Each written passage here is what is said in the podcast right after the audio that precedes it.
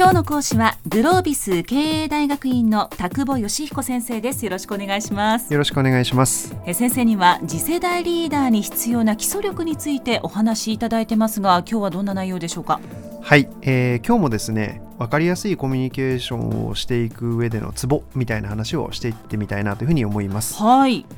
で一つですね、えー、こんな話をちょっと皆さんにしておきたいなと思うんですけどもこういう今までやってきたような例えば分析をするでも分かりやすく伝えるでも論理思考力を鍛えるでも何でもいいんですけども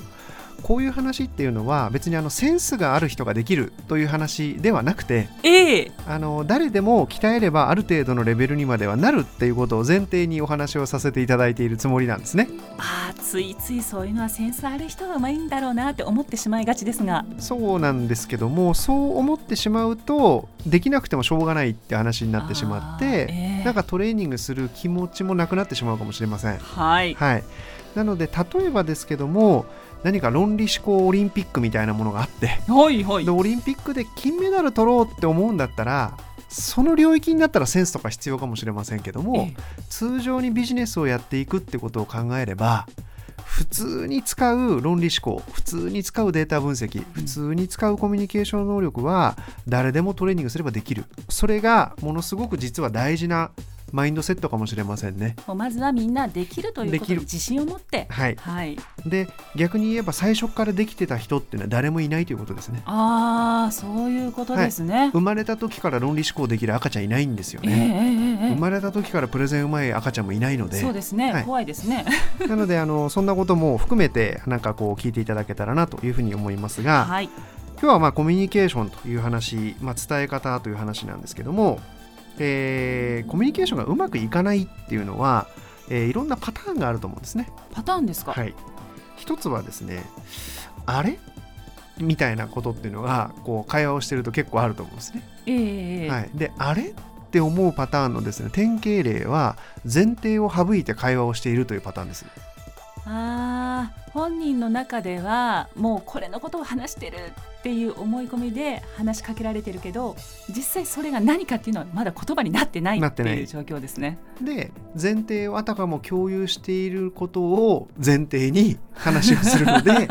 なんか話が食い違ったりとか後の本になってあれ？それって？みたいな話になってくる。えー、えー、えー、えー、よく周りにもいます。ですよね。はい、で日本人の場合特になんかあんまりその前提みたいなものをこうピシッと書いたりとかするのをあんまり良しとしない文化みたいなものもあり、うん、まあまあ分かってるよねみたいなことを前提にが議論していると実は全然違うことを見ていたみたいな。これはちょっと陥りがちですよね、えー、あのよくですねグロービスのクラスでもこんな質問をするんですね、えー、上司に「週末までにやっといて」って言われたらいつまでにやりますかって。ああそれ人それぞれやっぱり週末の感覚違うかもしれませんね、えーそうするとですね、ええ、金曜日っていう方と、はい、土曜日っていう方と、え、日曜日っていう方と、はい、どうせそうは言っても上司は月曜日の朝にならないとメール見ないから月曜日の朝っていう、うん、間違いなく4パターンいるんですね。そうですよねそうすると、はい、週末っていう言葉をどういう前提で使ってるかによってできてくる日付が違うわけですね。そうですね、しかもそんなにばらつきがあるとあると。でこういうのがやっぱりミスコミュニケーションの原点にあるし、ええ、なんかおかしなことが起きてしまうってことのやっぱり一つの大きな問題なんだと思うんですよね。こんな話もこの間聞きました。とある、まあ、中途採用で採用しようとしている人が来ましたと。はい、面接した課長さんはこの人がものすごく頭が切れるから採用しようと思いました。もう一人の方はですねこの人がものすごく英語の能力が高いから採用しようと思いました、えー、採用になりました、うん、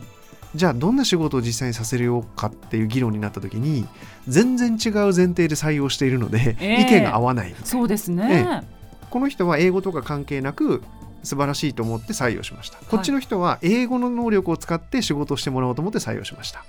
同じ同じ部署というかその部署に入ってきたんだけど全然期待値が違ってましたみたいな。これも前提が全然シェアされていないという結論として起きてしまうことかもしれませんこの場合だったらやっぱり面接の前には面接官みんなはちゃんと申し合わせというかどういう人を取ろうという確認をしておかないといけないですね。そうですねその前提を合わせるみたいなことっていうのがものすごく大事かなというふうに思います。えー、はい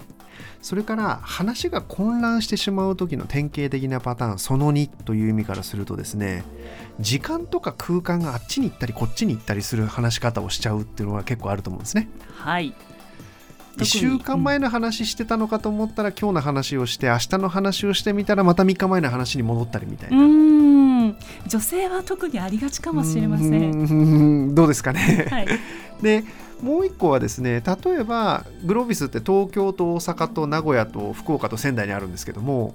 東京の話をしてたかと思うと名古屋の話をしてる人がいたりとか、えー、名古屋の話してる人がいると思ったら福岡の話をしてたりとか、うん、今度は仙台の話に飛んでってたりとか、はい、やっぱり時間と空間がこうバラバラバラバラいってしまうとやっぱどうしても混乱しますよね。聞いてる方はですね、うん、だからやっぱり順番をちゃんとこう整理しながら話をするとか時間軸に沿って話をするみたいなことっていうのは実は頭の整理をする中では当たり前のようなんですけどもとっても大事なことだったりしますね。はい、基本の木ですね。基本の木ですね。はい。同じような話でいくと話っていうのは大体、まあ、パターンとしては大きな話から小さな話に流すか小さな話から大きな話に流すか、ええ、これもやっぱり一つの方向があった方がいいんですよね。うん、全体の話してて個別の話個別の話してまた戻るみたいなことやると行ったり来たりしたら。なんだかよく分かんなくなっちゃうんですよね。はい、なので一つの方向うん、地域だったら東から西なのか西から東なのか、えー、時間だったら昔から今なのか話の大きさだったらマクロな話からミクロの話なのか、えー、そんなことを注意していただくと話の混乱は少なくなるかなというふうに思いますそれでは先生今日のまとめをお願いします。はい、えー、コミュニケーションをうまくやっていくことのポイントとして、えー、一つは勝手に自分が持っている前提を、えー、省かないで話をしましょうと。相手とはちゃんと前提を確認しながら話をしましょうということが一つ。それから話をする時には例えば時間場所それから話の大きさみたいなものをあっち行ったりこっち行ったりしないで話しましょうと、えー、そんな話をさせていただきました。今日の講師はグロービス経営大学院の田久保義彦先生でした。ありがとうございました。はいありがとうございます。